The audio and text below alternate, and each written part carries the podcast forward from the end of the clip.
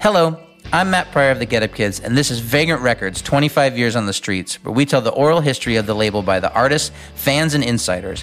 In this episode, we're going to tell the story of Koufax and the anniversary, as well as the beginning of our imprint label, Heroes and Villains. And it all starts in a sleepy little town called Lawrence, Kansas. Lawrence, Kansas is about 45 minutes west of Kansas City.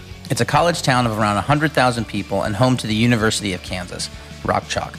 For a town this size, it's always had a disproportionate amount of music, art, and entertainment. There's just always been good bands from here, and I guess it's just something in the water. Anyway, in 1999 or so, Get Up Kids bass player Rob Pope moved to Lawrence and started living in a house called Whiskey Town with members of a band called The Broadcast. They later changed their name to The Anniversary. He and their keyboard player, Adrian, had started dating, and he introduced all of us to five of the most unique people I have ever met. Besides how hilarious they all were, their band was really good. Our bands became fast friends, and eventually Rob and I wanted to start a record label specifically to put out the anniversary's first record. I spoke with the one and only Josh Berwanger about that time.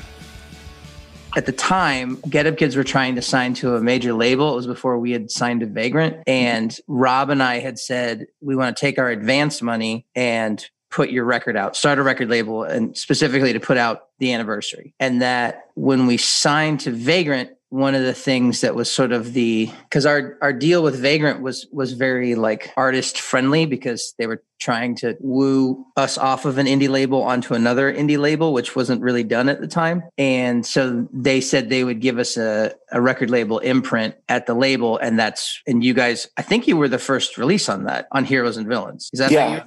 Yeah, definitely. That's, yeah, I, I, I remember a lot of that. But then did you, because let me just kind of like, did you already know Kevin at that point? No, we, I mean, we didn't know anyone. I mean, we, you know, I mean, that was, you're totally correct, is in like just getting to know you really well was right around that point. But I seem to have this memory, and I don't know if this is a urban legend or not, but that Vagrant hadn't heard you guys and they wanted you to send them some demos or something because they basically kind of signed you sight unseen because they were signing us and we wanted to put your record out. And you sent them a cassette that ended up being a mix of like ska or something well, like that it was like we all hung out at the local radio station because uh, you know we had friends who had shows there and jim and janko from anniversary had shows there. And there would always be just boxes of tapes and cds that bands would send. And they'd be so horrible that the djs would just throw them in this cardboard box. And or record labels would even send. And so we found a really bad ska band like ska punk. And we we, uh, we sent it to Vagrant and said, "Here, here's our re- here's our demo." I think they called you, right? Or, yeah, they call. I get a call from Rich, and he's like, "What is this?" And I'm like, "What do you mean?" And he's like, "This anniversary band? What? Is, this is terrible." And I'm like, "What the fuck are you talking about? This band's great." And it turns out you just you guys, and that's kind of uh, that really I think set the tone for your relationship with the label from there on out. yeah, I mean, and it also kind yeah. of it kind of affected our relationship too because we just started getting into this more like I don't know, fuck it, do whatever you want. Kind of. it's yeah, I guess it's funny in hindsight because we had been sending so many of our real demo, like we had a real demo with a three song demo to labels, and then finally someone wants to like actually put it out, and we send them that ska punk demo. Well, but like there's a, there's a bunch of things like that. Like I remember when they did that Vagrant comp. I think it's another year on the streets comp, and we just got Jim drunk and did a replacements cover, and then you sent in this like 18 minute long song or something. Yeah, it was uh, like 12. I believe the end of the reign of terror is soon near, and I, I think they were like, "What are we gonna do with this?" And it's like obviously it's like the last song on the on the yeah comp. right. And then I think once you guys got to know Kevin, Kevin like got your sense of humor for sure, but Rich definitely didn't. Rich, Rich didn't for a while. Uh, I think he, he lo- he loves you guys, but it's just kind of oh, like yeah. he's like, "What is this fucking? Who are these fucking weirdos?" Yeah, I love Rich. Yeah, it was, it was, it was. I don't know. That's yeah. It was just kind of like sometimes I look at some of the stuff and I'm like, "Wow, that was pretty stupid," and then other times I'm just like, what you said, where it's like, you know, once we got down to it, we were hardworking and like yeah. ready to go. But like, if you can't like laugh and just like laugh at yourself and with other people at the same time. It was just that was kind of like our whole, you know, vibe of the anniversary, really. I've and I've told you this before, but that that I really took that was a big influence on the way that I deal with things. Like now, of just like you know, you can do really good quality work and not take yourself so painfully seriously that everyone thinks you're a prick. You know. 100% and it's like sometimes in the that goofiness in anything in life that you're doing is where some of the most creative things happen because you know you're like i think even like when we were doing a radar state we were mm-hmm. like messing around with like like the ooh na na na and then yeah, we did yeah, that yeah. ooh at the end and it was just kind of like i was just kind of being goofy yeah i was just kind of being goofy but then i was like oh this part's really cool and you know so i mean sometimes it's ridiculous but right, you know right, it's right. like but other times it's like that's where something fun or like creative or a little you know uh, anniversary's first record when we did like matching the gas tank boom boom that part it was just kind of like messing around you know about that yeah we are watching like what's eating gilbert's grape and just kind of like said that jokingly during the song and it was like oh that is kind of cool i spoke to adrienne delanda who played keys and sang in the band about meeting them for the first time you would hear this this band the broadcast at the time and you'd be like these songs are awesome. Like this is like the next level of what Weezer and that dog and the rentals would, Car, would totally want to do. Influences, yeah. yeah. And you guys didn't give a shit about anything. you just like. I'm glad. I, I, know that everyone would love to be remembered like that, or you know that that's. Well, it's a big influence on me. It's a big. It's a big like the first time I like looked at people in the music industry. I mean, in, we weren't in the you weren't in the music industry yet, but it was just like going like, no, this is silly. Like we're just in a we're in a band. This isn't a real job, you know. Right, like right. So we now had our own imprint label, Heroes and Villains, as part of our Vagrant deal. Time to get the anniversary into the studio. So when when is this? This would have been like 2000. Well, that that would have been I think early '99. It was kind of part of our record deal, or was part of. Yeah, and then I went on tour. Then we recorded in late '99, and the uh, designing came out in January of 2000 and no it came out 2001 no january 2000 oh that's right. That's turned 21 you're right. So you came on tour with us and then you went to chicago to do the record with who did the record? Trumpio uh, Trumpio and Dave Laff- Lagler. Lafler. Yeah. Why do, I, why do, I, know that name? Well, Trumpio was in the Pulsars. No, I know. I know Trumpio. Uh, uh, Dave still does a bunch of stuff. I, I, I mean, I lost con- I lost touch with him through even. I mean, after that record, I lost touch with him. Dave, Dave, we still talk every now and then, but they they both do a bunch of stuff still. What was it like? Like, were you into the idea of? I mean, I know that you had talked about. We had talked about me and Rob wanting to put your record out, but like, were you into the idea that we were just kind of like going, Hey, we're going to do it with these guys now, even though you didn't really have any, like, you didn't really, like, you hadn't met any of them. You didn't know anything about that label, I don't think, did you? Well, we started looking into it and we were like, Oh, it's a punk label. And we weren't really sure but at the same time we were super excited about it and the fact that you guys were doing it and you know you and rob talking about how you know we it's like i mean we we were following what you guys were doing like as far as like and learn i was like learning about it you know because adrian and rob were dating and she would tell like oh they're getting big or this and that and there's coalesce and there's get up kids and they're touring and they're doing it. And so that when you guys were like, yeah, Adrienne was like, they they want to put out a record. Um, Justin and I were like, oh hell yeah, that's awesome. And you know, we were like just like oh face to face and like we I don't know, I just I wasn't sure about that end of it, but like the whole other, it was just like you know what, it's like it's our record, let's put it out, and um, that was like super exciting. So yeah, we were we were thrilled. I, I think that the kind of like pop punk thing was a bit of a like we were that was one of the things that we were like hesitant about you have to remember at this time vagrant was known for the face-to-face live record and before you were punk compilation. We weren't a pop punk band. The anniversary sure as shit weren't. But we trusted rich and kevin and john and the anniversary trusted us I don't think anyone in our band could say this enough, but the Get Up Kids gave us the opportunity to have a record deal. They they were the ones who um, we were just the first people to offer you one. You guys would have. Thank you, you very much. It, it helped that Rob and I were in a relationship, but that didn't course. have anything to do with it, as far as I was concerned. okay, good, great, okay. Um, I'm definitely not the kind of person who goes into business with somebody because he likes his girlfriend's band. yeah, it's just like band out. Yeah, you guys were really, you guys were r- really good and doing something really unique, and I thought that there was like I remember saying this. I was just like, you guys, if you don't light a fire under your ass, you're going to end up a townie band. The plan was me and Rob were going to get a record, a major label record advance, and we were going to start a record label to put your record out.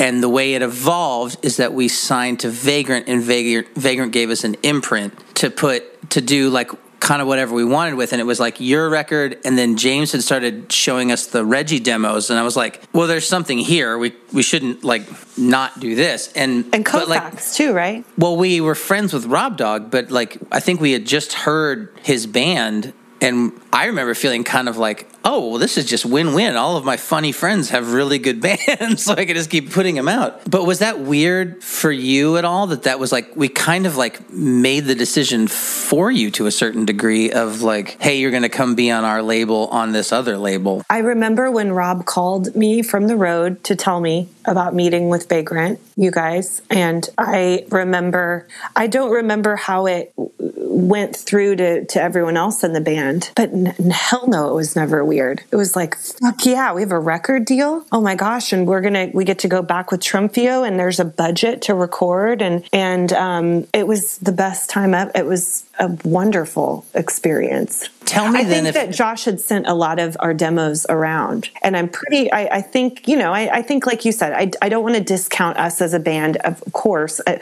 I think we had a lot of cool shit going down and on with us, but I think it was just a perfect. You know, the thing about like we're not related, but it's kind of like nepotism will only get you so far. You know, it might get your foot in the door, but if you can't stand on your own, then it won't it won't carry you. And like I remember the first time. So I remember seeing you guys in Hot Rod at the Middle East when I was living in Boston, and I was just like, I was right. like you guys, you guys are crushing it. Like I knew as soon as as soon as you guys got out there that it would be like people would understand uh, like what I saw, you know. But so I, am I'm, I'm glad that it that it wasn't weird. I I do think maybe it was a little weird that I kept you were the first band that I was friends with that I almost kind of wanted to mentor in a weird sort of way. And I don't think you guys are mentorable. I yeah, more like friendshipable, and that that's our two songwriters. I think you know they. That's certainly I would I would agree, and I would also say, uh, you know, to add on to to what we were just saying, I think by the get by you as the Get Up Kids providing the opportunity for us, it gave the audience of your music, or it gave us uh, at least a group of young people that were open to hearing what we were going to do just by being on Vagrant, being on Heroes and Villains. It was like, well, it's like, what's what's the point of having this platform if you can't share it with the people that you like? One of the common threads you're going to hear throughout this podcast is how hands off Vagrant was creatively. They really just let the bands do whatever they wanted to do in the studio sometimes maybe two hands off? Like the whole thing also thinking about that now. It was like okay so we signed to vagrant heroes and villains and then we got our budget when we booked our time in chicago to record design nervous breakdown. Um, but i just remember like looking at this in hindsight not even realizing at the time there was just no like contact with like vagrant. Like there was no like label like pressure or like we just did our own thing. There was no you know like you sometimes you know after after like when we recorded Your Majesty, it's like Vagrant would come in and they would hang out. Not that they were like, oh, do this or or do that.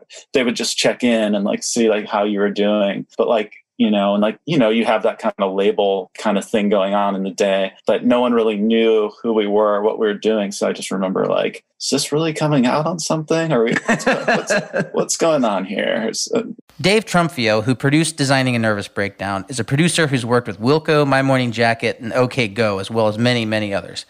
He recorded some demos with the anniversary back when they were still the broadcast, and those were what really got me hooked on the band. I think he he was pretty influential. Like, don't you He- think he was pretty influential? He was. in- he he had amazing gear. He had new synthesizers. He, you know, Josh had already bought a couple of Moogs, but Dave had.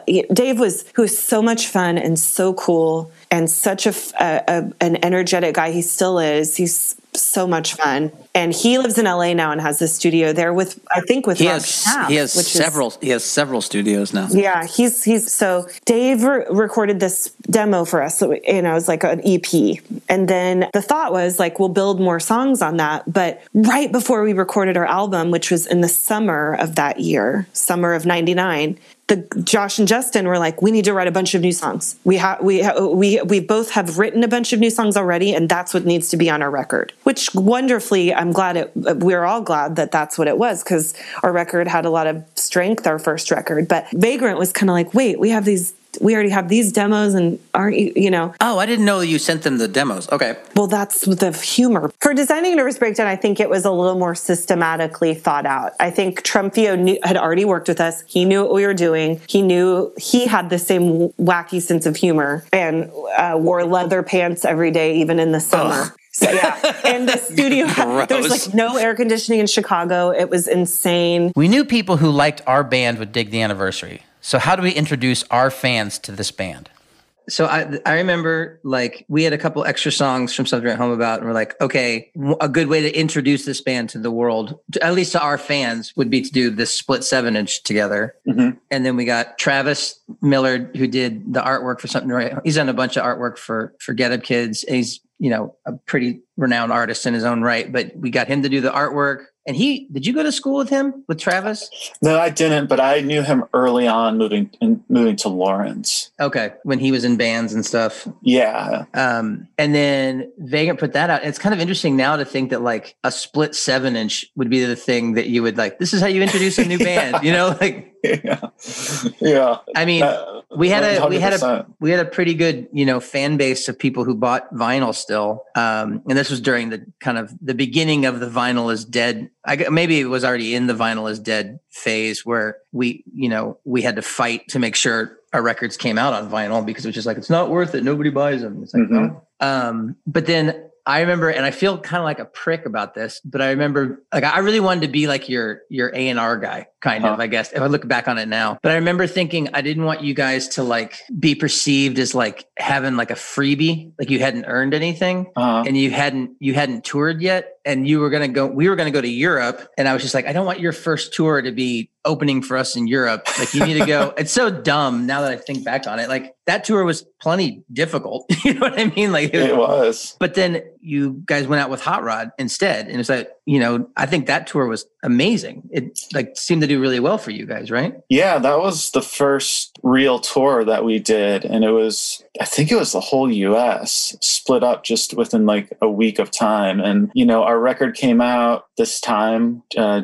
what is it, January, end of January 2000. And I remember, you know, the first, after the first week, James Cho, who I worked at Vagrant. show. And he was yeah he was in charge of like numbers and promotion and things like that. And he called Janko it was like yeah you guys did, you did really well the first week. You sold 6000 units and like looking back at that now just like it'd be like you know that's like a ton nowadays and even for a first band then it was crazy and then so we went on that tour and uh it was it was a great tour it was um played some shows with Piebald on the way, Adam and his package. Hot Rod was on actually on the tour. We were together, and then we Now- did the West. Yeah, was Ellis booking you guys at this point yeah, yeah. Ellis had booked us, so we met Ellis for the first time on in New York. was that Yeah. the you met Ellis for the first time when at the CMJ I think- thing no, maybe we did meet him at CMJ first, but I if I, I maybe we didn't. I feel like it was like Brownies. Remember, we played Brownies, and then we went up and played out in Middle East, and you came to that show. yeah that's what that's when I got thrown into a trash can. I forget who threw you into a trash can. I think Ellis and Jay Russell. Okay, that sounds about right. I remember I took you guys out to dinner that night. Like I was Yeah. a, like I was a fucking label executive. I never Yeah. got reimbursed for that either. So We'll, we'll get like- Vagrant on the phone for that. Yeah, sure. But I just remember feeling like I wanted to be, and I was like so like lonely in Boston because you know my wife was in college most right. of the day and I didn't know anybody. And so like when you guys rolled in, I'm like, hey guys, hey, let's yeah. go. So then was Hot, Hot Rod was still on Triple Crown at the time, right? Yeah. And then you guys came back and you like, we want to do this split seven inch with Hot Rod circuit. And we're like, okay, that and who did the artwork for that? Travis did that also. Oh, he did? Jesus Christ. Yeah. We really gave that guy a lot of work those couple of years. Because he did the Reggie Koufax split too. Yeah. And that's kind of cool. It was like a little trilogy. Yeah. Seven inches. A little heroes and villains trilogy. Yeah. So then after that tour, I remember we were going to Europe. And so we were still on the so this would have been early 2000, I guess. So we yeah. were still doing something at home about tour, and we were going to Europe for like how long was that tour? Like Jeez, four, four or five weeks? Yeah, at least. And we had a we had a bus, and you guys had this like kind of mini bus. Like yeah, we had a mini bus. It's kind of like those those touring things now, except it didn't have a bathroom in it. I don't think. Maybe it did. Like a bandwagon. Yeah, it's pretty much a bandwagon. And that was just that kind of began a year. Like we were in Europe for that time, goofing around, like playing shows, making people laugh. We had the craziest bus drivers. Oh my goodness, we did. Ernst, Ernst and Volker. Volker, yeah. Even for a German, like your your tour bus driver, he was like, even for a German, he can't speak very good. like, but I remember we we because we played all over like we played uh in Christiania in uh uh Copenhagen. Mm-hmm. So it's like in the middle of Copenhagen, there's this like, I don't know, four block square that's fenced off where inside of it's just basically a red light district so it's like drugs are legal prostitution oh, legal. yeah yeah and but they have a venue there and so we played there and it was just it was so weird but we put, God, we went to Sweden. That place, yeah, that place though was super like that fenced out area because it was like you could buy like mushrooms, you could buy anything. It was just like it was kind of like you were at like Renaissance Fest, but anything goes. yeah, very, very, very Vikingish. You know, when people talk about like things they, what they take like a, like a, go on like a, like take a gap year from college and like go backpack around Europe and stuff like that. And it's like, oh, I remember I did that in my twenties with my friends. Like that's kind of what that year was for us, I think. I kind of say that also for like, if you're trying to explain it to someone like touring and stuff, like to someone who went to college and did that route, you're like, yeah, well, this was like kind of like that. Or like when I, we recorded Your Majesty that summer, it was like that was our going spring break or this or that. But that's totally what it was like because, I mean, especially for us, you guys had been to Europe, had you? We went yeah, for the first we, time in 98. So like we hadn't been there. So everything was just so bright eyed and like, what is going and like, but just having, oh, so, such a fun time. I'll tell you the story real quick.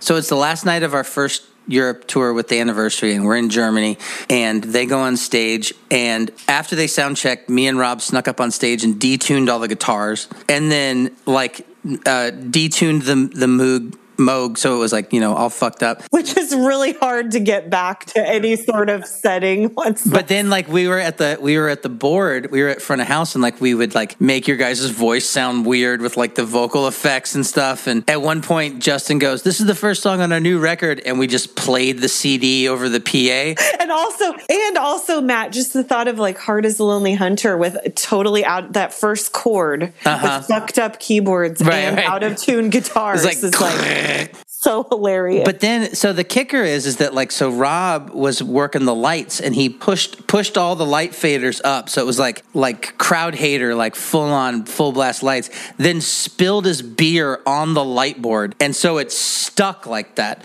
So the whole rest of the night, when we had to go on stage, it was like ten thousand degrees on stage. and Ryan and I got sunburns on the back of our necks from these these lights that were that we had on stage. So it was total karma. But someone has a really good photo of like you're I don't know halfway through your set and you have this sort of like kind of face because you.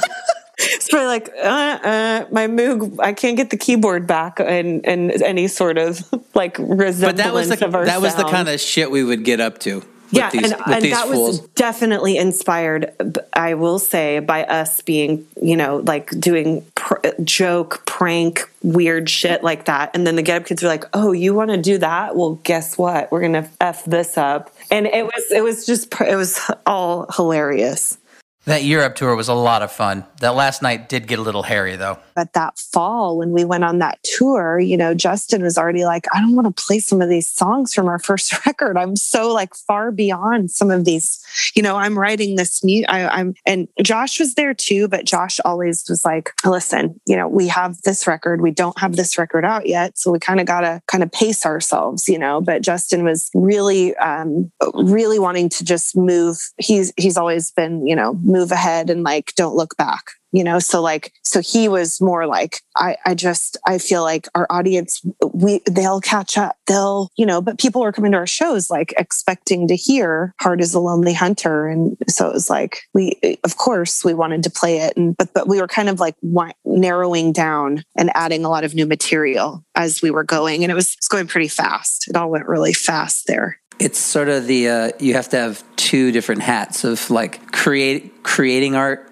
and then promoting art and so sometimes yes. it takes it takes six months to get the art that you created into people's ears or longer and then you at that point you're just like but i've I've I've already moved beyond that, and then you have to kind of like go back to it. If I mean, or you can just pull a boys a, pull a boys life a and not do ever play their first record again. So 2001. So that's what when we did that split with Superdrag, and I think Vagrant was like, listen, we can put that out, but we got to wait on your record a little bit so we were really like far out from from designing a nervous breakdown. We were it was far behind us but we weren't yet to your majesty but we had recorded it. So that's when we were having like this little bit of struggle as a unit trying to figure out like how to communicate where we were as a band versus what our fans were coming. You know and when that anniversary when that Superdrag split came out people were like what? Harmonica? You know and like acoustic guitar and you know and and so that it did help us ultimately like to bridge not that we needed help's the wrong word but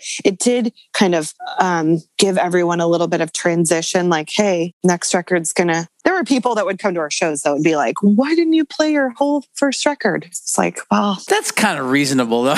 Yeah yeah i know i know and and that's like you said like there's you you've got to you got to give you got to understand that when you only have a, a catalog that's you know relatively you know limited that that's all people that's what they want to hear well and your your people are paying money to come watch you perform and you at that point you're basically saying like i don't really care what you want i'm just going to do what i want and that, those were our those were our tough moments was that some of us were like we have to and some of us were like but do we you know so yeah perspectives lots of perspectives going on at the time we toured a lot with the anniversary in 2000. They toured like mad on their own as well. By the end of it, we were both ready to make new music. When did you start working on the next record, on Your Majesty? We probably started working on it on, we're already working on that tour. Um, but we did, yeah, we did that tour, and we had done we had done a few tours in between. Like we went out with Har Mar, Superstar,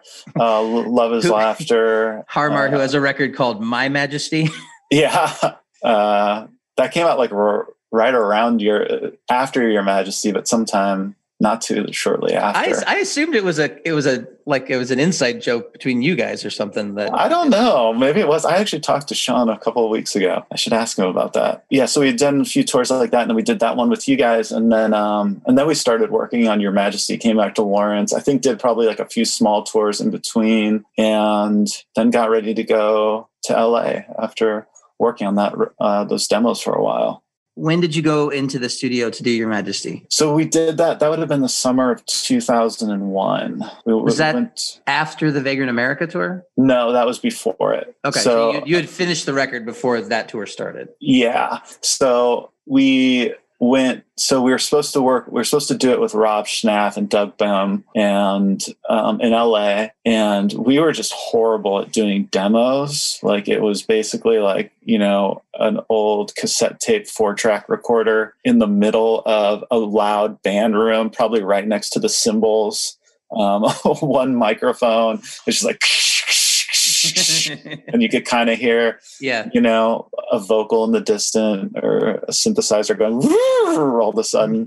and uh, we sent him to Rob, and it, I don't know why this was this happened. Also, like Rob must have been super busy doing something, but it all happened with like in the Rob week. Schnapf. Yeah, who produced it, and uh, within the like days of us going there, like he got the, I think he got the actual demos while we were in the air flying to LA because as we landed, Kusatsu or the label called up. Justin was like, Rob doesn't want to do the album, but we're working on someone. Um, he's worked with a lot of fat record bands, Oh, and we're gonna. He's gonna. I, th- I think he has time. We are like, uh, no, like we have to do like like put Rob on the phone. We gotta like you know tell him that he's making this record. We were so excited to work with him, and uh, got on the phone with him and convinced him to just like you know we had a few days of uh, pre-production and in a in a separate space in downtown LA and uh, we just he agreed to come listen to it like hear it and he did and he sat on a stool and he just had his hands kind of crossed in his lap. And he sat there quietly and he listened to a bunch of our new songs. And he was like, okay, don't fuck with me again, but let's do this. this these are great. These are good songs. And I have some cool ideas. So immediately we went and we had never really, with Trumpio, we had done pre production, but I don't even think we really called, he called it that. You know, Trumpio is just pretty, um, you know, just had a way of doing things that, that was awesome. And Schnapf had it very producers and Trumpio, of course, too, but just that their, their approaches were a little at the time different, but getting to the same point where Schnapf just said, you know, we're going to cut. Why don't we cut here to the this chorus? Why don't we put this here? You know, he was like just started taking notes right away. He's like, all right, let's do this because we had the studio time booked at Sonora Recorders in Los Feliz, and we were, but we are you know, right when we got off that plane, we were just sitting at LAX on that hill there, like all of us like okay are we going home now or like what's going on and then So that's still like vagrant because I mean you had more money to make the second record Mhm. and like but they still I mean you you you were still kind of like left to your own devices. I mean even to the point where like even the producer hadn't really approved anything yet. totally Like no one from the label. I mean I don't know. Did Kevin hear any of those songs when you were were writing them? Because Kevin was always, in my opinion, like the biggest champion for the anniversary at the label. I think 100% he yeah was he was your yeah he's and it was just it was smart and he loved you guys. Yeah, Kevin. Kasatsu. Yeah, he's great. One of the greatest. I don't know if he like. I don't really. Yeah, I think it was kind of just us going in there, and Rob helped out though a lot with the pre- the pre production of just like shortening things and telling us to, you know, it's like, oh, this doesn't work. Because I remember there was something he was just like, it was maybe Death of a King. He was like, this doesn't work at all, like the way this is going. And Justin and I went. We were all, we were all staying in this uh, Los Feliz hotel, which is still there, and we all had like a one hotel room with two double beds and a cot.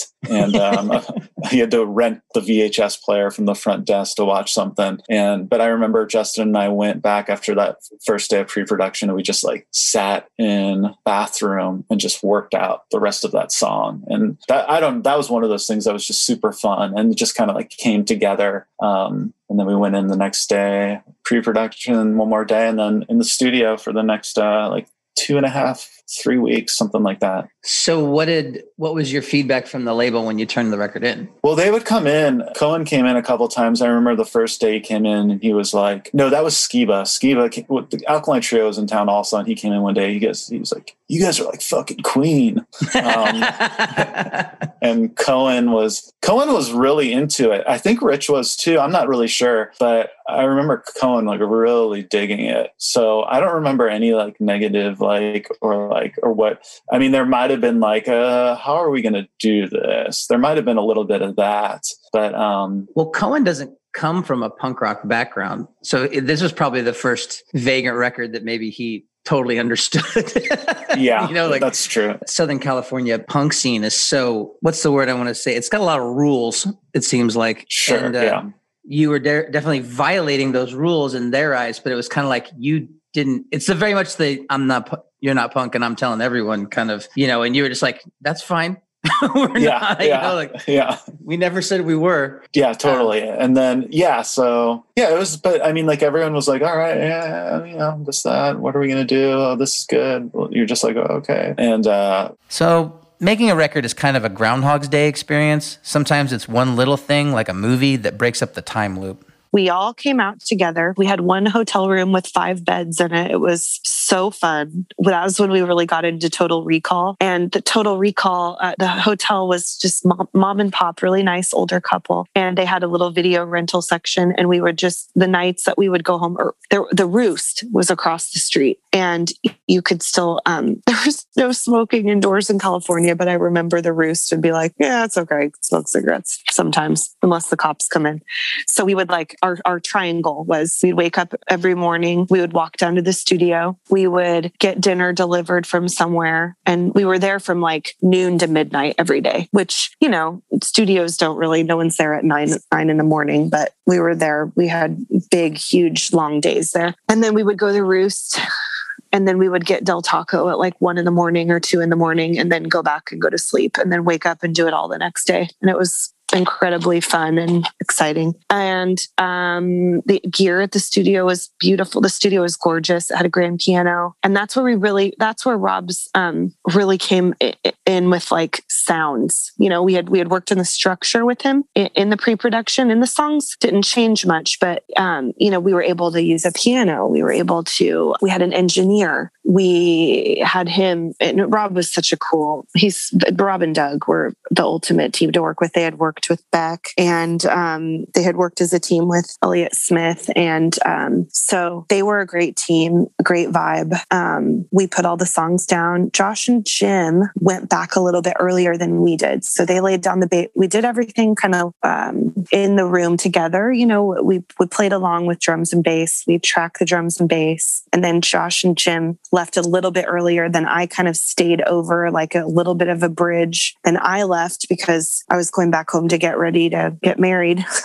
and then um, Josh and Justin stayed about an extra week and kind of wrapped everything up and did all the overdubs and stuff. And um, we would rent Total Recall and watch it like probably like three times, three or four nights a week. I swear to God, I, you guys came back from LA and all it was get your ass to Mars. Like I was like over and over and over again. Yeah, and then we remade. We did our version of Total Recall. Remember that movie we made? We made our own version, of shortened version of it, where we all. That was when we were in Colorado recording with Mark uh, for our next cycle of demos for our next record, and we, yeah, They had finished Your Majesty, but it was going to be a while before it came out.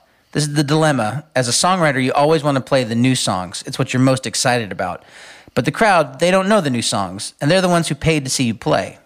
that's we made the Sweet Marie video on which the Vagrant Tour came up next, Vagrant Across America. Mm-hmm. and that was Saves the Day headlining, us co-headlining, Dashboard, Hot Rod opening. I believe that was that We were talking about this yesterday. I think, were you on? You guys weren't on the whole thing, were you? No, we were just on the East Coast. Okay. Because you get, that's kind of weird too, because you guys weren't at the Chicago shows that we played. No, Which I don't only- know why. I, there must have been a conflict or something. Like too many punk bands. It's so interesting because like as as we're talking about this more, that like the Vagrant America tour kind of happened in miniature the two years previously. Because all these bands had already toured together, Yeah, you know, in some capacity or another, or at least played shows together. And this was just sort of like all of them in one well, not not even all of them in one place, because the only shows that we played, you weren't there. yeah, and uh, actually, before we started recording Your Majesty, one of the last tours we did was uh, Dashboard opening. It was like one of his. I mean, he had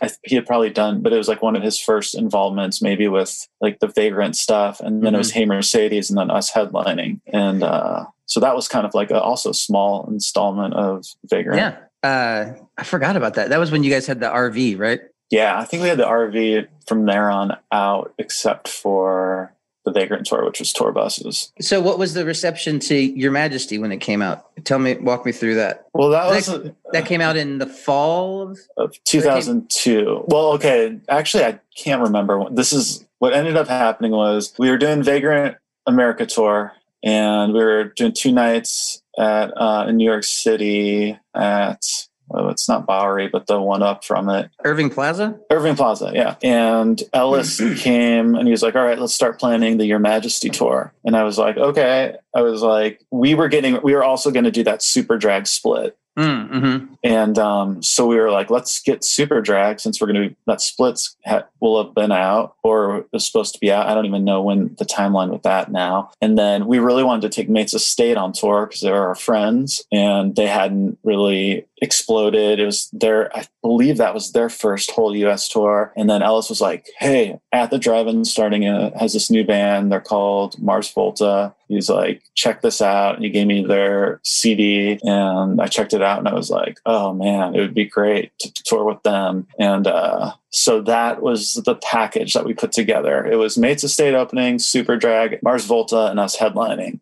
And which is a wild bill. that's one of my favorite bills just because it's like every style of music is so different but it all works together but um so the record was supposed to come out like right before that tour and then I don't know what happened. Janko knows, but there's something with like, do you know?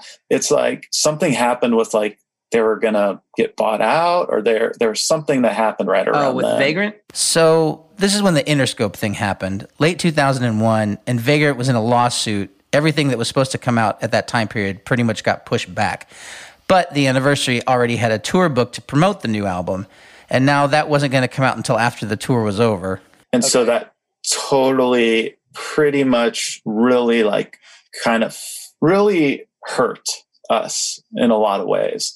One, it was like we were over playing design and nervous breakdown stuff and that we were we wanted to play your majesty stuff. And so if that record would have came out when it was supposed to, then people would have known what they were getting into for that tour. Since it didn't, you had kids coming to this amazing build show and hearing us play like A bunch of new shit. A bunch of new stuff that is nothing like the first record. And it really people are like, what the fuck is this? The anniversary changed or like that. So it's really like people didn't know. And it kind of put turmoil in our band because we were like, well, now we let's change the set list up. So, you know, a few people didn't want to play D in Detroit. A few people didn't want to play another song of designing. And it just kind of was like, that's we have to kind of do that because it's like that's you know because no one and then having like mars volta open having super all these great bands and having the, the energy of mars volta right before it it just kind of like you know just put this kind of more pressure on you to be like thinking that you're gonna like compete with mars volta by playing brand new stuff Yeah. that is completely different that doesn't is like Oh. is the wrong way to go you know because when your, your majesty came out i know i'm skipping ahead a little it really put like a divide in our fan base and you know Which is so so funny to me listening to that record, like because I I didn't really think it was that weird at the it's, time. yeah it's not I think it's a great record, and I was just kind of like, oh, cool, like because we were doing a similar thing, you know, we were doing Mhm. on a wire at the time, and it was sort of like, yeah, we're just kind of sort of laying back the punk and getting more into the rock and roll side of it, you know, like and and not, I don't know, it's interesting that that was such a, I don't know if music is that. What's the word? Territorial anymore, as far as like it's definitely not anymore. I mean, it's and that's a great thing. But the funny thing to me is is we were playing what became some of those songs on Your Majesty on the first anniversary tour. We were like I have video of us playing like on those hot rod tours. We had a couple songs that were like 7 minutes long, like and they were like jams and it's it's funny to, you know, but in the long run, you know, a lot of those people who didn't like it at first, you know, now they're like, "Oh, I didn't get this and now it's I like it more or so forth." yeah, we were excited because when it did come out, it gave a lot of clarity to like, oh, okay, this is what we're, you know, and people really received it well, I think. And we had a little bit more, we were broadening, we had a little more broad audience at the time. And, and um, we weren't just like, oh, there's, they're going to put out another record that we expect to be, you know, emo because we had done that superdrag split. Any of our big fans, you know, that were with us w- with without any kind of expectations knew like what was up with what, where we were headed because when you really listen like back now listening to your majesty um there's there's some there's a lot there's elements of our first record there but it's definitely like a I don't think it's. departure I don't think it's as as weird as uh, uh, like as big a difference as people. Like it's it's a there's a difference, but it's like I don't think it's I don't think it's like night and day or any. Honestly, all of all of these records that we talk about with this kind of period with the, doing the vagrant thing, whether it's on a wire for us or Your Majesty for you guys or in Reverie for Saves, they're just like these big like changes and just kind of like well they don't sound that different to me to be completely honest. And that's for us that's how we started you know we we were lucky enough to like start with that because of we had um, the guys like you brought up last time that working at um, john geary's shop. Um, it's a drag or shaboom and you know so josh bought a keyboard. I mean our first practice i walked in and it was like here's a moog synthesizer and that's what we want in our band. I was like right on okay. I play piano so I could play that. and then, and then, um, you know, then we like built up our collection a little bit. And then Rob and I bought a couple of things. So you guys, it took a long time for the first record to come out. And by that time, you were already evolving and uh, getting into more, I would say, more like classic rock kind of elements and more like. And then your second record gets delayed, and you've got at least one guy in the band, one of the singers in the band being like, I don't want to play any of these old songs anymore. Mm-hmm. And then you go out on a tour that's like a really big tour with no new record. uh-huh. and, yep. and, and the singer who doesn't want to play the old songs. Oh, yeah. I just. So I, I imagine mean, you got a, some blank stares on that tour a couple of times. We did. Probably. And we are on tour with Mars Volta, who people coming out to see us didn't really know who they were and we're like whoa. And we were like oh no we have to go on stage after them every night? Yikes. Yeah you don't got to tell and me we had at the drive-in open for us and it's just like well they're gonna eat our lunch. They're great. I was like i mean it was we were just basically like standing the, with our chins on the stage every night while they were playing with our you know just blown away. They were so good and so creative and so um you know just amazing. And and uh yeah we had we had did didn't have a new record out. And like, I just, I remember a lot of sitting in the van before shows, having some very not too fun conversations about our set list. Like, we want to play all these, you know, and then it, it just, I think that summer was the summer we had, we did a short tour with Modest Mouse too. No, that was the next summer because Rob and I had moved into our new house. And I remember we, someone bought conga drums. it was like Jesus I was Christ. playing them on our new songs, and it was like, oh, now we've really, I think even Isaac Brock was like, what the fuck is that? Like bring congas on a tour? I was like, yeah. And um, so things were just happening really quick, evolving really fast. And as you pointed out, like it was hard for the promotion to keep up. Unfortunately, Your Majesty had two big strikes against it. First off, its release was super delayed. Secondly, it was a creative leap forward that a lot of what was now the vagrant audience didn't understand at some point we did a tour opening for Dashboard. It was a really big tour, and that's when like Rich and John offered us um an ex- like a contract for three more records. Because your original deal was only two records, right? Yeah, it was two records, and then they offered us three more. Lucky for them, we didn't sign it, um, but it was a really amazing deal. And like to look back on what it was now, it's like mind blowing. And the fact that we were such pretty ignorant and stupid, I think we were like, nah, I don't know about this. You know, like it's something that like you'd be like, why in the hell would you say no to something like this? And we were like, yeah, let's see what else is out there, type thing. It's just like, yeah, but I mean, hindsight's twenty twenty. You you were young and you were kind of yeah. doing your own thing, and you you know, uh, you know, we were all having success and probably got a little in our up our own asses at the time. Yeah, yeah, you're right. You know? Right, yeah. we got, if not a lot, up our own asses. And yeah, and then there's the B sides thing. Didn't Vagrant put that out too? Oh yeah, the yeah, technically the B sides thing, which came out like many years later. Which is some of the broadcast stuff, right? Too. Uh, I don't know if any of the broadcast stuff has ever been released. I oh, don't okay. think I, I, don't remember. I don't know what's on that. Jim and Janko sort of did the whole B sides thing. Yeah. I was I was living in Canada at the time. I I was I didn't have much say in that. I don't think anyone had come to see us in the six months before your or the year almost before your Majesty. They were like, okay. um, but uh, I see uh, where this is going. That fall, see, this is where I kind of lose that map because uh, as far as like what we did with touring, oh, that fall we toured with Apollo Sunshine. We took them out with us and had a really great relationship with them. They're a band from Boston that we're all still friends with. They're all still doing stuff. One guy's named Sam Cohen, Jesse Gallagher, Jeremy Black. They're a three piece really awesome group. So you toured with them in the fall. We toured with them in the fall. That summer, I know we were all over the place touring. It seems like in that period, you guys started touring with more bands that were like outside of the scene that we brought you into. Like it was like you, you guys definitely had more like indie rock, like bona fides than than we ever really got because we just got called an emo band from the from the jump. You know what I mean? I think, yeah. So it said, I think Rob had a real strength in. Oh, oh, we were touring Dashboard.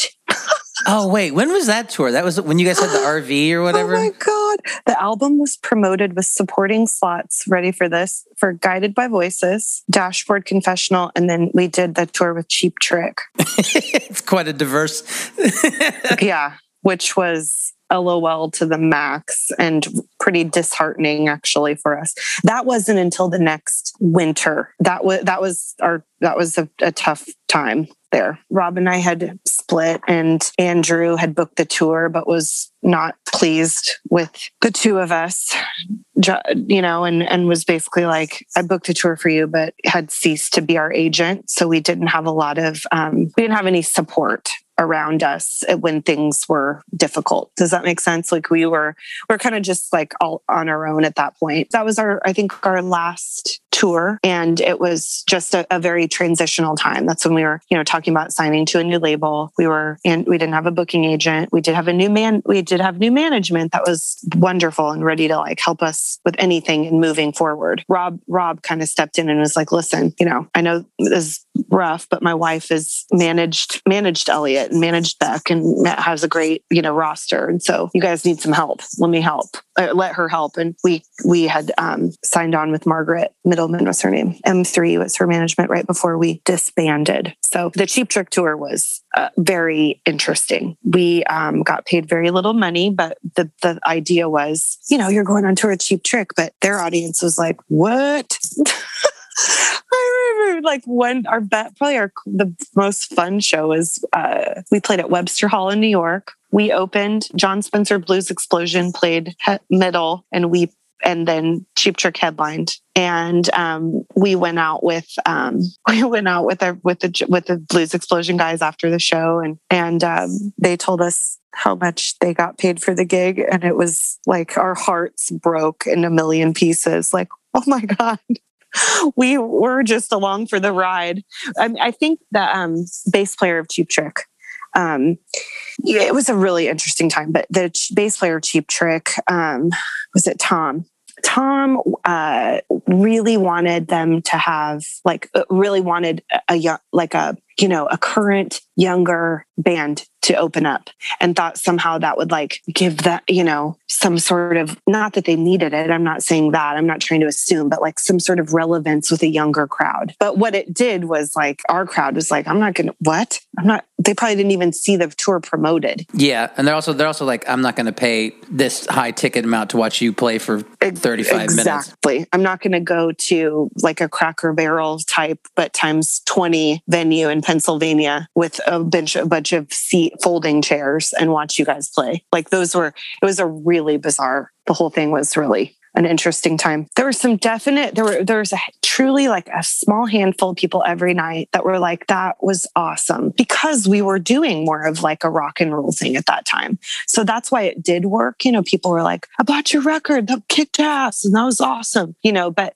I think the morale, everybody's morale was just a little low the, based on you know just where we were as a group and also like the way the tour kind of went was just not it was not an easy it was not an easy time. So we just made the most of it and we definitely had a lot of laughs and and tried to enjoy ourselves and it was what it was. The dashboard thing was really interesting because i think that remember all of us like i think took chris out when he first started and then it was like and then chris has taken us out the next year you know and well, chris was, was always yeah. incredibly respectful and so cool to us and so kind. He pay, he they paid us well you know they it was it was always a great it nothing was ever not pleasant being with chris and company. Frustrated. It was a dark time for the band. They kind of didn't know what to do with themselves. We just we had so many good tours offered to us and we said no to. Like, like we i mean the one I regret the most is because I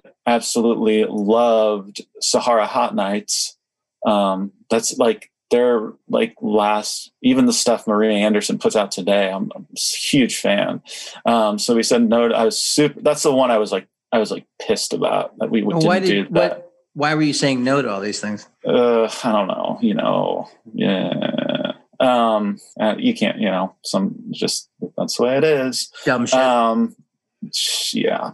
Um, and then we were offered a tour with like, uh, okay, this one, it's like, you know, if you want to make, sometimes you don't tour with the band that sounds exactly like you, but you want to get into their audience, you know? Mm-hmm. And so like Guster was a band like it's like ah, I'm not really into that, but their audience is like rabid, crazy, yeah. and that would have been mm-hmm. a really good tour person. They were playing really big places, and then another one was like Eve Six. It's like you know, I'm not I'm not into that, but they were playing really big places. And then you get into, you know, because the best thing we ever started doing was when we started opening for like Guided by Voices, and not the best thing, but to expand our market as far as like fans, mm-hmm. it was mm-hmm. like pl- opening for like Guided by Voices, opening for Modest Mouse, and like doing those tours where it's like a whole group of fans who weren't going to go see, you know, Dashboard Confessional. And then the end came. Yeah, well, things kind of came to a crashing halt personally and professionally. When Rob and I parted ways due to our personal the things going on with uh, me personally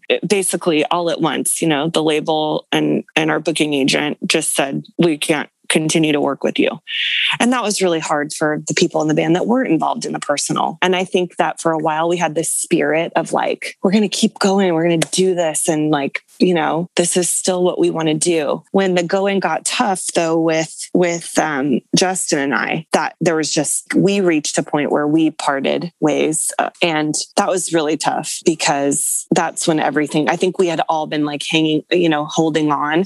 And I think Josh and Justin and Jim had been through a lot. You know, we'd all been through a lot, but they had been through like, we're going to stick by this, we're going to be here. But when the band ended, I think that it was, I can't speak for them, but I think they were probably everybody was ready to move on. And unfortunately it didn't end in the best way because obviously things hadn't ended in the best way for other for other personal situations for Rob and I. And so then when it kind of leaked into how how our band ended it was it was really tough for a while. But over the years you know we kind of all remained friends and and uh, just grew closer and closer back together. And everybody needed some space for sure to you know to have a band that was supported by, you know, first by by our dearest friends and like family, you guys, Get Up Kids. And you brought us to a great um, support system with a great label. We made a lot of great friends there. Um, and then, and then had a, had a fan, you know, we were able to tour and like, that was our, that was a dream. All, all of it was wonderful. It was a,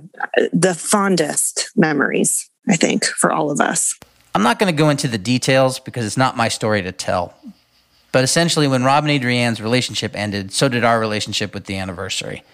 But a couple of years ago, when Berwanger's band was opening for us at the Great American Music Hall in San Francisco, Adrienne came out and we all played The Siren Sings together. It was awesome, like closing a chapter and starting a new one where we're all friends again.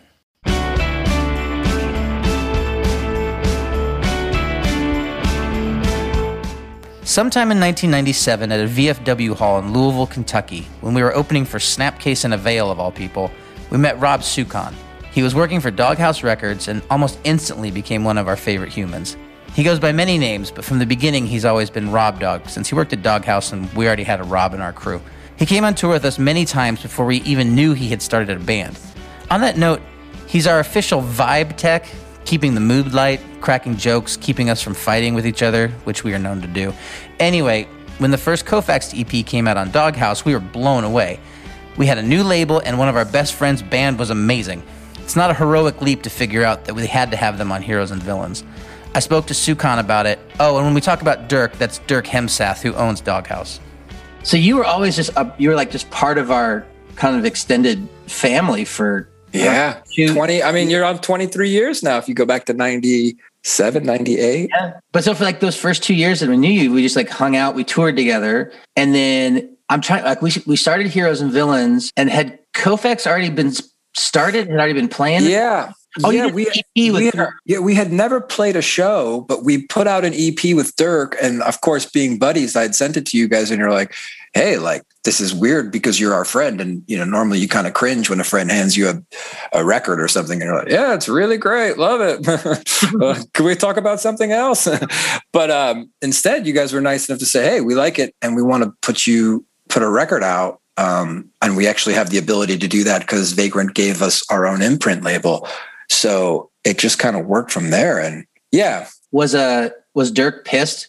He was because, you know, Dirk and I had been friends long enough. And um, I think it was just the association with you guys leaving too that it was like, oh, like, those guys leave me and now you leave me too. Like, just, you know, even though I like, you know, I, I still to this day always credit Dirk for being like the person who got me. And in, in terms of being in a band into any sort of part of a music world, you know, in terms of leaving the town that we were from or something. So I always give Dirk that credit. But yeah, there was a little slight, I think, you know, it wasn't like throwing darts at my picture on the wall to my knowledge. I think there was a little felt like, oh, this guy's like, I see what's up.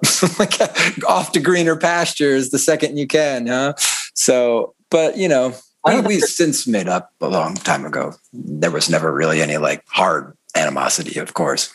I don't think we ever like felt like a oh we need to get them like fuck Dirk we need to get Koufax away from from Doghouse. It was more like well you're our friend and your band's good. We can put your record out. We need you know we want to bring you into the fold and take you on tour and Yeah, and then I get it. Like if Vagrant's going to be like, well, if you're taking them on the tour, like we should be marketing and selling the record, like with every with the anniversary, and you know, it's kind of like the first introduction to your label is like the heroes and villains review. You know, yeah coming, coming live to a nightclub near you.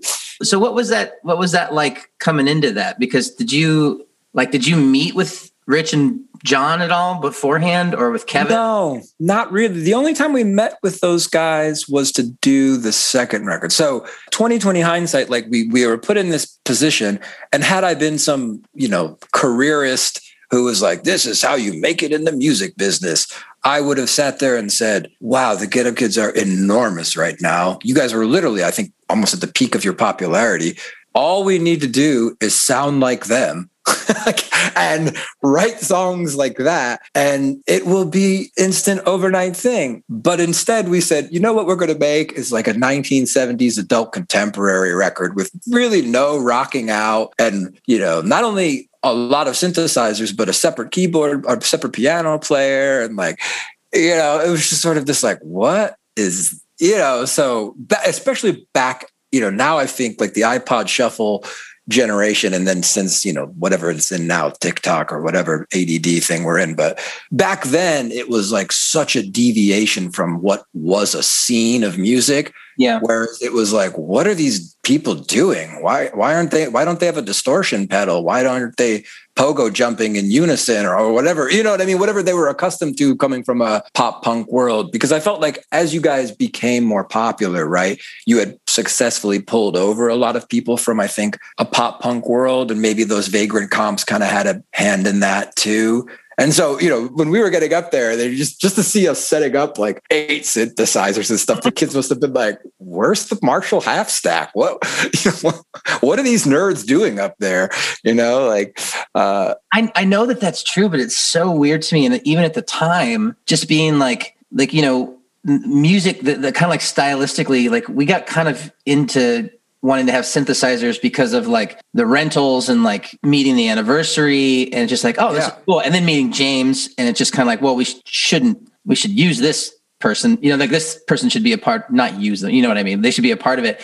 And so then when and we've always been into pop music and like getting more and more into like you know uh 60s and 70s stuff as opposed to just listening to 90s indie rock which is what we were listening to right, right. like your sound and your your style didn't seem that weird to me and No, I, and, and in, in hindsight, they're all. Pop. I mean, you know, as you get older, you're just like, oh, it's all just pop music. Like, or you know, it's however you arrange it is, you know, can go in and out of vogue, whatever you know, trends come and go, or instrumentation comes and go. But like at the end of the day, it's like somebody's singing along to a pop song, or right, right. yeah i i know but it definitely was like kind of like alienating at the time and i, I don't know if It it's was. and maybe you felt more alienated but it was like it did kind of give a like what is this like kind of like like almost not even wanting to give it a chance, which is strange when something like when Carrabba broke through and it's just like, yeah, he's playing an acoustic guitar. That's so different than anything else anybody else is doing, you know, like Yeah, for for that niche of people it is, you know. But you're right that like if you want to be Superchunk, even that, you know what I mean? Like if you're in a different scene, playing that in front of somebody that's you know wanting to to hear H2O or you know some pop punk band sound they're like what is what is this? Like where's the like chanting sing-alongs that I've come to expect? But I will say that when you do something like that what I've learned is that like there are a few kids in the crowd that might have not clapped but they they were like oh well that was in that left an impression on me. I don't know if I liked it or not but like oh you can do things differently. Maybe they started bands thinking that it's okay to not you know, have the Marshall half stacks or whatever was sort of par for the course at the time for, you know, bands in that scene. Yeah. And, uh, well, and I, I think we even saw it on the MXPX tour when it was just like, you know, we're going into that, like, uh, not that this is like geartalk.com, but like, you know, like that kind of like dual triple rectifier, like, you know, Wow. that, that kind of scene. And we're just like, whoa, that's not what we want to sound like. You know, you know what I mean? Like, so the, you do the EP on Doghouse and then you come over to, to Heroes of Villain slash Vagrant. And then did you, did you send demos or anything like that? Or did you just go straight into the studio with Trumfio? we actually did do a weird like kind of demo pre-production trip to Chicago now that I remember it with Trumfio. And then he was like, Hey, I'm actually thinking about moving to Los Angeles. Or maybe Vagrant wanted us to come to Los Angeles so that they could kind of, you know, check in on things. And we, you had just recorded at um Chick Corea studio. So yeah. Mad Hatter Yeah, we did the first week there. at Mad Hatter. is yeah, we did the first week there. And um yeah, when it was the funniest thing is I just remember they had like a catering room, which is so fancy. You know, like nowadays people are just recording on a, you know, who knows what, and I I, I watch or something, right? They record their songs on Fitbits at this point, but uh back then you'd be like, this is where we're going to do our just our drums and bass, Mhm. you know, like whatever, what, drums and piano, just the first week, and um, it was like catered. We were like, what? There's like catering in here like this is insane but i do remember this guy like asking us if we were clear and i thought that was so strange i was like what is he asking what does he mean if Oh, like Scientologist? yeah yeah because it, you know chick Corea is a scientologist and there, Yeah. there were scientologists working there and it was it was years later that i kind of pieced it together that i was like oh wow you know like we were like we could have be, we could have all become scientologists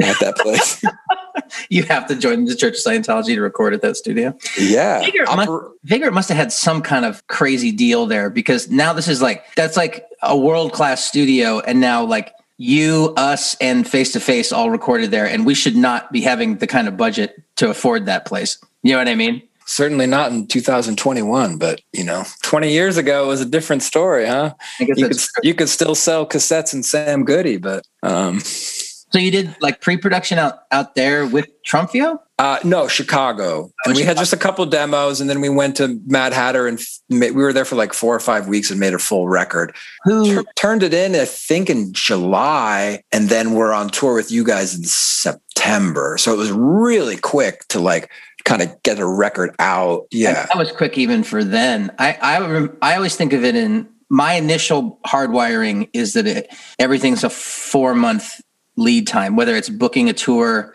or putting a record out, and that's such a short amount of time now. Like you would never yeah. like. I mean, granted, in the now times, it's who knows what, but like like you know, you're planning things a year in advance, even if the record's done. You know, like it's just crazy to think you could turn it around that quick. But so. Pretty wild. But so you did Trumfio did it at Mad Hatter, did the 1st Mhm. Okay. Yeah, Mad Hatter, and then this other place called King's something. It was like a guy's house in Hollywood. And it, King Sound, yeah, because Trumfio's is called King Size. He hadn't set up his studios at that time. So that was like his first time coming out to LA. And he's, you know, he's been here now 20 something years. So he was like, man, in a weird way, you guys kind of made me move to LA and I'm here now, married with kids. And but. King King Sound was the name of that studio, and it was this cool guy who just like had a you know small garage in the back of the house, and he he had like really cool gear that like gear people would be like, whoa, he's got like a telephone can or you know whatever, and like he's got a a, a rad uh, B3 organ with a you know Yeah. a cool Wurlitzer and all, all this like cool equipment, and I think he was just like a a guy who loved it all and would just be happy to see bands come in and like his, do you know his name? What, it was Jimmy something. And I know Vagrant was like, they were like, man, that turned out to be a sweet spot. We had a lot of bands record there. And then unfortunately, like I think he got divorced and the, the house went up and the studio kind of dissolved. But yeah, we just did that one record there. So that's what year is that? Is that 2000? That's 2000. 2000. Wow. Yeah. So is that, is that first that us, you guys, the anniversary tour, is that in 2000? That was, yeah. Because okay. I remember thinking about it last year um, I was like, wow, that's 20 years ago. And perhaps there would have been like some reason to sort of be extra nostalgic. But I suppose in a pandemic, you just go like, oh. yeah. oh. Or hopefully we'll celebrate it on the 40th. Yeah, that's right. The Heroes and Villains review, as Rob called it, was a whole U.S. tour with us, the anniversary, Koufax, and Jebediah in the fall of 2000.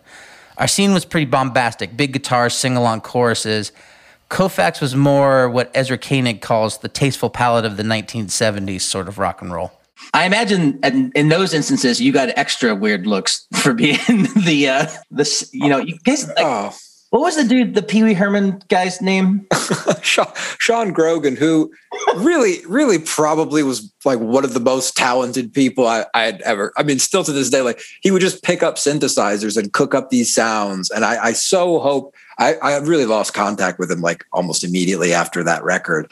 And I hope somewhere he's still doing that because he was so but yeah i mean he knew nothing about hardcore or punk rock music.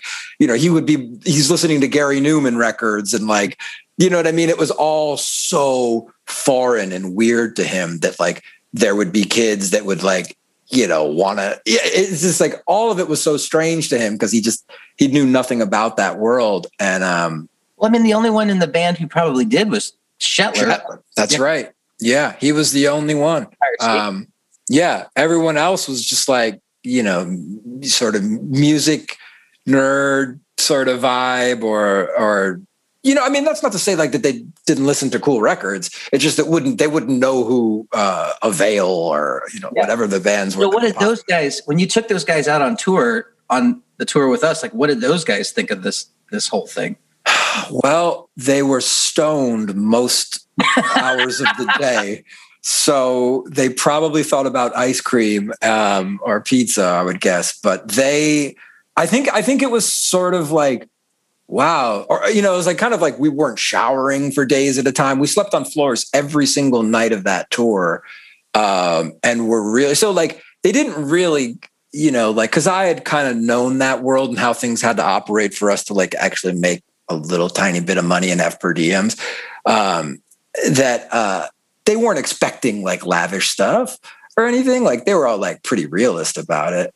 Um, in fact, when we when we went to Los Angeles, it was funny. Like we, oh, we're gonna go record a record and live in Los Angeles, and we get put up in like literally like the sketchy like I would say an apartment, but probably it was like an abandoned office. And we all slept on a, a, hard floor in the same room. And like I just remember one night, like like hearing these like weird, you know, like moaning noises, and we're like, oh my god, is somebody getting like assaulted or something? What's going on? And like we come out and there's like a dominatrix smoking a cigarette and some rich guy going into his Mercedes and we're like, oh man, we're like in the place where people go to have affairs or do like you know, like weird stuff. Like like what's going on? Where exactly are we staying?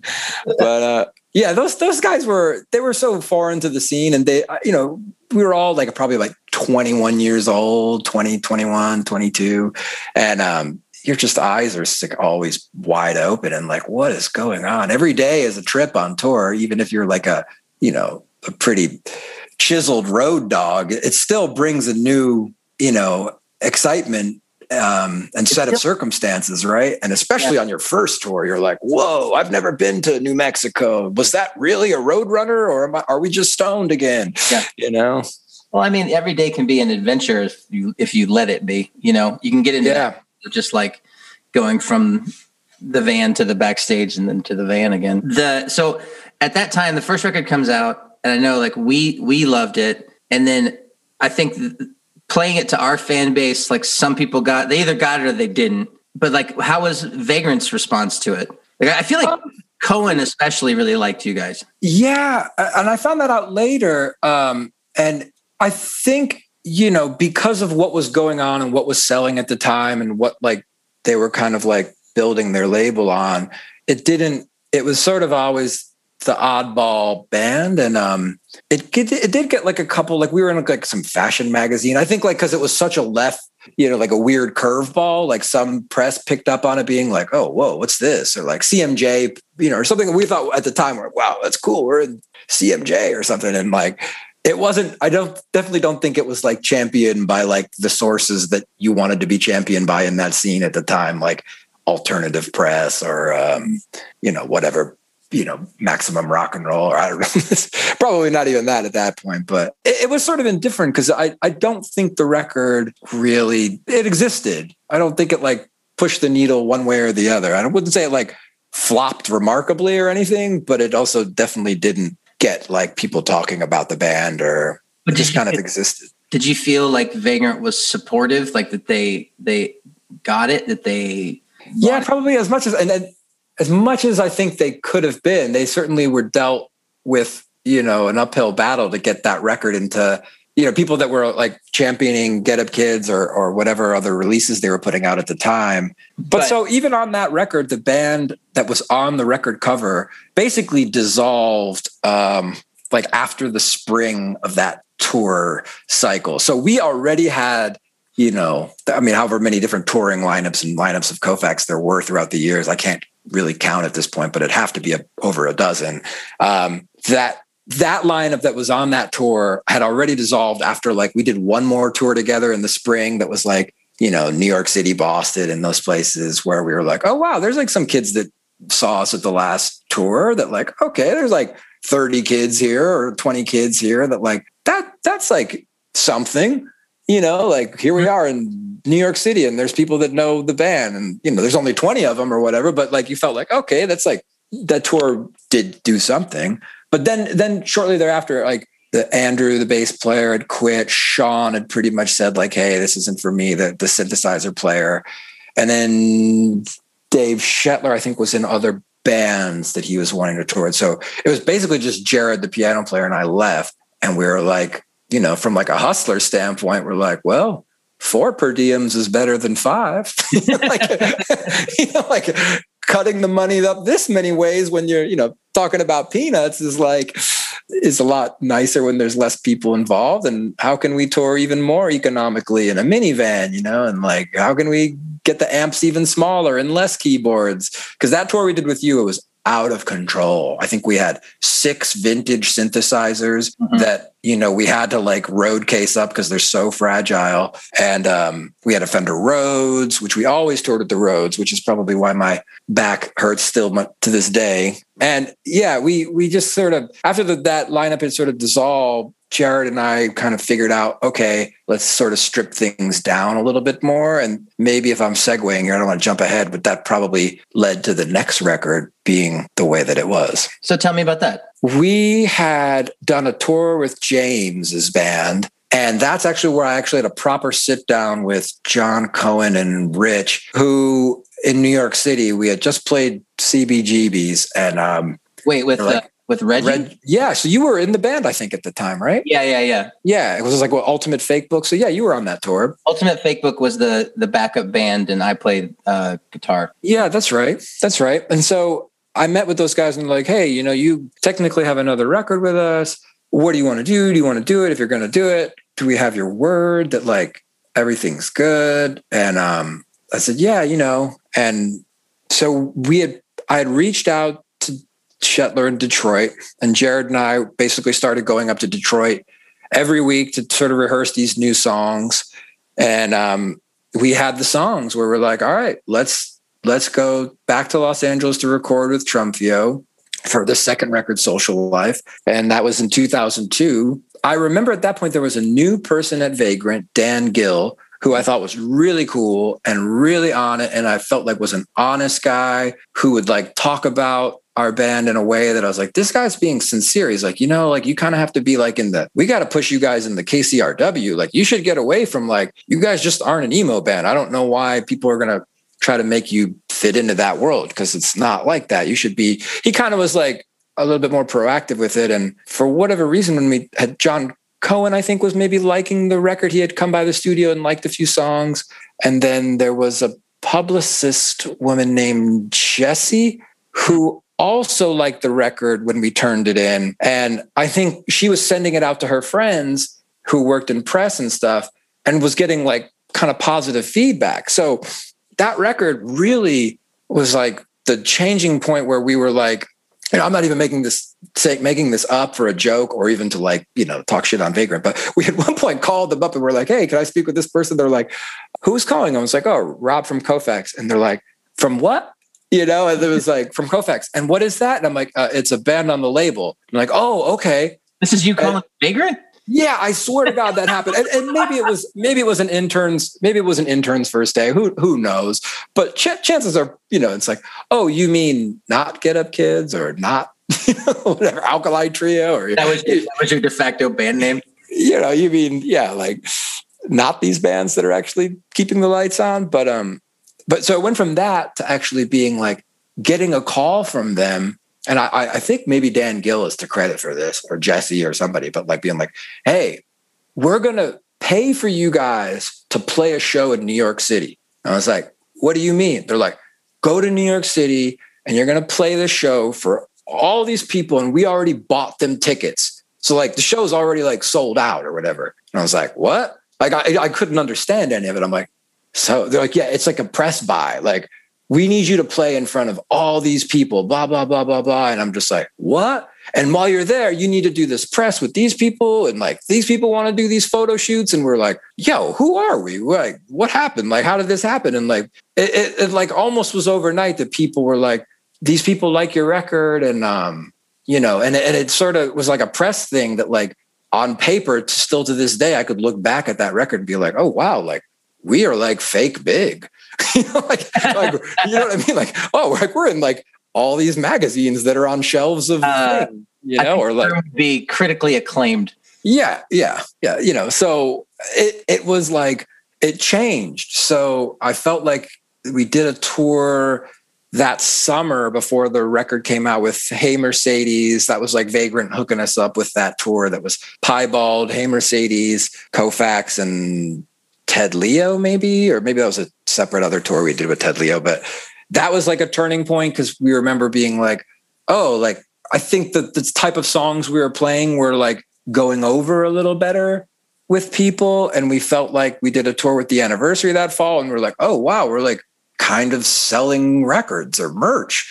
you know, like that's new, you know, and like it felt like things were like changing. And then we went to Europe with you guys. Yeah, I forgot about that tour. That would have been yeah. like 2002, 2003, something like that. Yes, it was 2003. We went to Europe and um, I think we did the first two weeks with you guys, and those were pretty big shows. And then we went to UK. We were there for like eight weeks. It crushed us as a band because we had like one day off in like 55 days where it was just like, okay, this is, and we had already been touring a lot that year.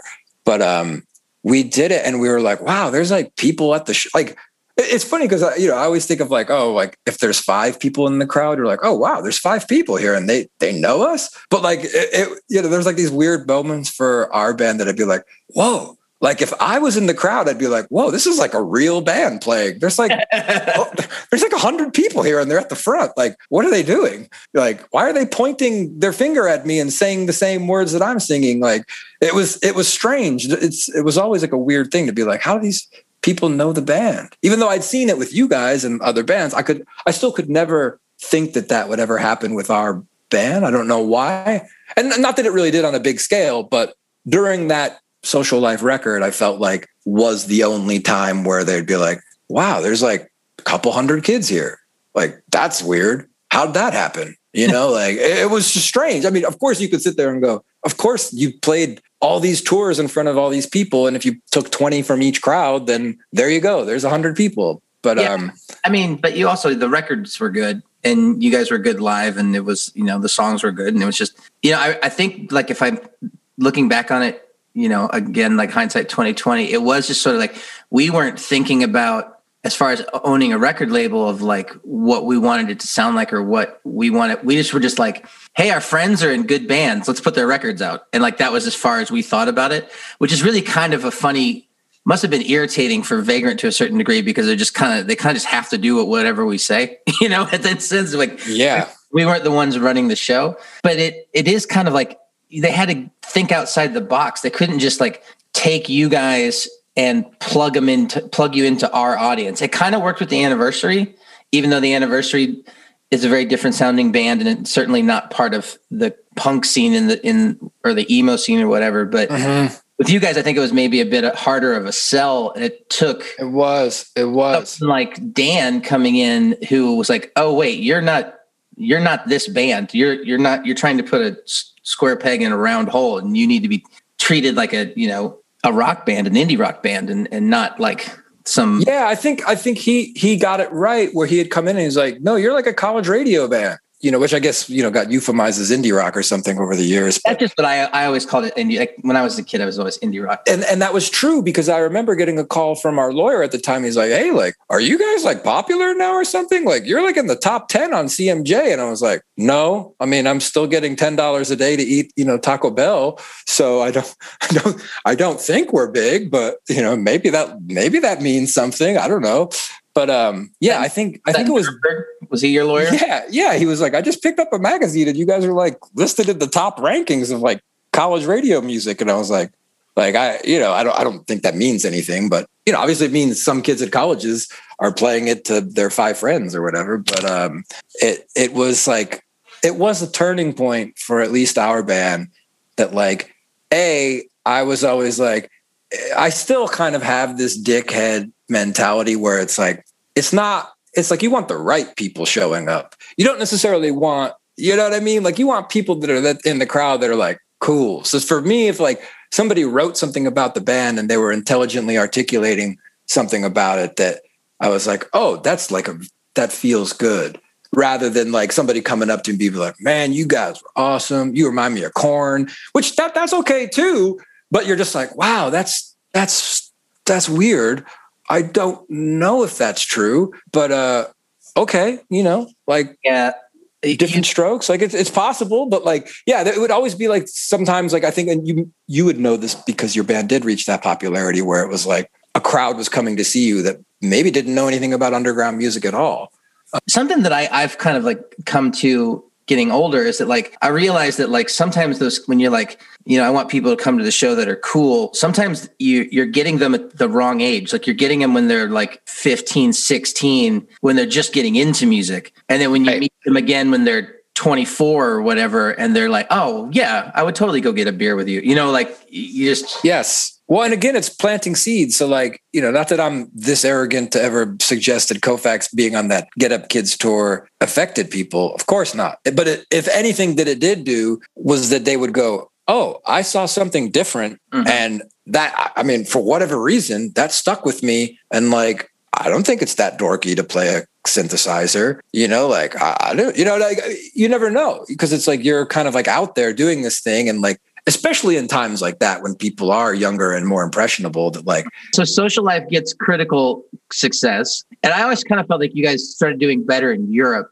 than you did. yeah I, and I don't know if yeah that- we what i think too with europe is that if you go there and, and and i should preface this all by saying that the only real reason i ever wanted to be in a band was to get free travel that's really it like i only wanted to go as many places in the world as i could and have something kind of help pay for it if not you know it amazingly got to a level where not only did it get paid for but we actually came home with some money which is really really hard to do if you're in a band Mhm. um, to anyone listening so don't don't feel discouraged if you're in a band and you don't make money because that is like the majority vast majority even bands that you think are very successful they're not rolling in it. But yeah that was it. And so i wanted to keep going back to europe. And we had a european booking agent that was like yeah let's go. Let's do these festivals let's do these shows. And like you know a- country like germany because i think the Jugendzentrum, the youth center um, culture there allows for, you know, there's some government funds that kind of promote youth culture. And like you can get maybe more guarantees than if you could, um, if it was, you know, Well, in a lot of those places too, they feed you and they put yes, yes. So even on a DIY punk rock squat touring level, like we've both done many times, Mm-hmm. you are getting treated far better than you would at some corporate, you know, nightclub chain. House of Blues. No, no, not even that. Because actually, House of Blues has pretty decent hospitality. You know, they're not there, but you know what I mean. Like the the American treatment, like get your shit off the stage, get out. Yeah. You know, here's your one beer ticket for the Yeah. whole band. You know, you get Pabst Blue Ribbon, Until and we you- don't have any extra cups to share it. So one of you's getting lucky. You know, like it's like it, it really was that. I, we we played Mercury Lounge in New York City so many times where it's like the bouncers just take your stuff right off the stage and right on the street. And that Europe is literally like, you know, like, oh, like, you know, manana, manana, we'll load out tomorrow. Let's party till 4 a.m.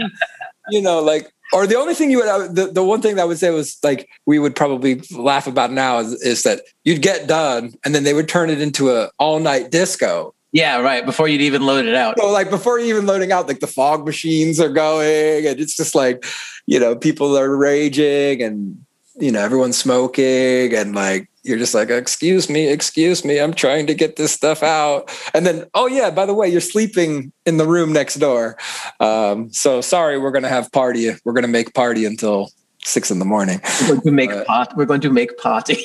Yes. So did you you just did the two records with Vagrant, or is there a third the third one on Vagrant? Or did you move? Um, just two. Okay. So I'm trying to think. We did like maybe a seven inch or something with James. So yeah, like just two full length records. well, and there's then a split with Reggie. Yeah, that's right. And And Travis did the artwork for. Yes, yes.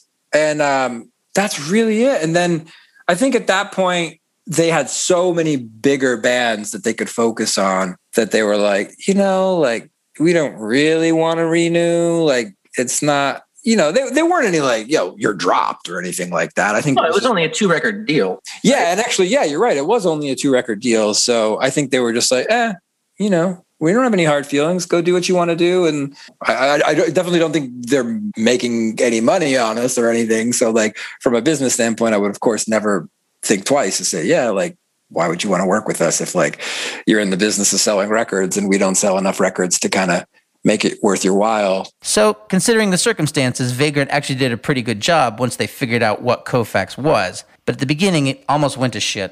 you know they were all good to us i will say that it started off a bit rough with the drummer I think you know he was drunk and there was a there was a website at the time that was like known for sort of like scandal and like Was it you Buddy? know, yeah, Buddyhead, right. And and so he he had said to them, you know, he's like, Oh, you guys are signed to Vagrant, and like he's like, Yeah, man, we these fools, we're turning into adult contemporary money and we're getting all this, you know, or turning this adult contemporary record. They're giving us all this money. What fools? You know, he said something to that effect that like they're like, yo, who is this dipshit that shit talking us after we just, you know, and now we're gonna put out your record. So um, and then like he, you know, trashed the dressing room at House of Blues and West Hollywood. And um he was a, that- bit, a brat at the time. It was just yeah, he was just a young kid who like thought that that's what rock and roll was. And then, you know, reality it, it wasn't. But I remember you know, Vagrant being cool enough, and I will always have their back in this regard, that they could have easily said, fuck you guys. This guy's talking shit on us. You seem like, you know, A, you're not selling records. like you can't trust a trash a dressing room unless you're fucking Led Zeppelin. You know what I mean? And like you can pay for it. So when they sent that bill to Vagrant, I remember the next hustle. Oh, that's right. And- it was it was our show at House of Blues, and they had put you guys. They put us in the anniversary in the A room and the B room dressing rooms, and then you guys were in like a like a camper van Trailer. Yeah, like They're in the parking lot. Yeah, like a trailer dressing room in the parking lot. And they like sprayed a fire extinguisher and like, you know, like broke glass or I I, I mean they didn't like, you know, go crazy crazy, but they went like Well, know, they did. They tried to get us to pay for it, and you know, it's because we were like we're the headliners or whatever. And I remember like it was just like, well, talk to Ellis, and they're like, oh, never mind. yeah, yeah. So I remember we were I was pissed because it was like, oh, we have to pay for this and we're living off of like ten dollars a day each. So I was like, none of you fools are getting per diems, the two or three of them that did it. And um, you each owe this amount of money to pay back to Get Up Kids. And so I remember the next day, they were all like hustlers out there being like, because the shows were super sold out and we had like, you know, 10 guest list spots. Like, yo, anybody looking for tickets? Like, like, yo, we got Gucci watches. Like, you know, like they, they were just out there running the line, selling guest list spots to get the money paid off. And I shit you not, they had it paid off in like three shows, three days. They were like, here's your couple hundred bucks or whatever, you know, like. I didn't know that was your scalp, scalping guest list ticket. we scalp. Well, I did it. The, the, dudes, you know, I, am straight shooter, but the, those dudes actually did that. They scalped guest list spots to pay for the damage that they had done. And I, well, I guess I'll, I'll, I'll kind of tie this back in with Vagrant is that like all that, you know, first month or two working with them, they'd be like, who are these clowns that you brought to the label? They could have been like, you know, well, drop they, them. They yeah. put out the second record and actually worked it. And, you know, that was like off of a first record that didn't sell very well. And then also that stuff that I just mentioned happened. So, like, for them to do that, I will always say, like, they're good dudes, you know, they could have easily said, get lost or get stuffed. So yeah, that was that was a lot of uh, a lot, a lot of really fun, weird stuff. Along with the new Amsterdams and Reggie and the Full Effect, that's the beginning of Heroes and Villains. I count myself and my bandmates as a lucky group of people who were given a platform to help promote their friends. These are still some of my favorite people in the world. We all went on some wild adventures together, and Vagrant gave us that opportunity. I will forever be grateful for that.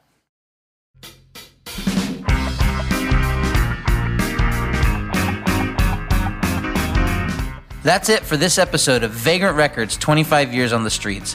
On our next episode, we'll begin to tell the story of Hey Mercedes and Hot Rod Circuit, so be sure to subscribe to this podcast and rate it on iTunes. This podcast was produced by Jesse Cannon for Musformation and executive produced by Fred Feldman and Andrew Ellis. Thanks so much for listening, and we hope you'll join us again for the next episode.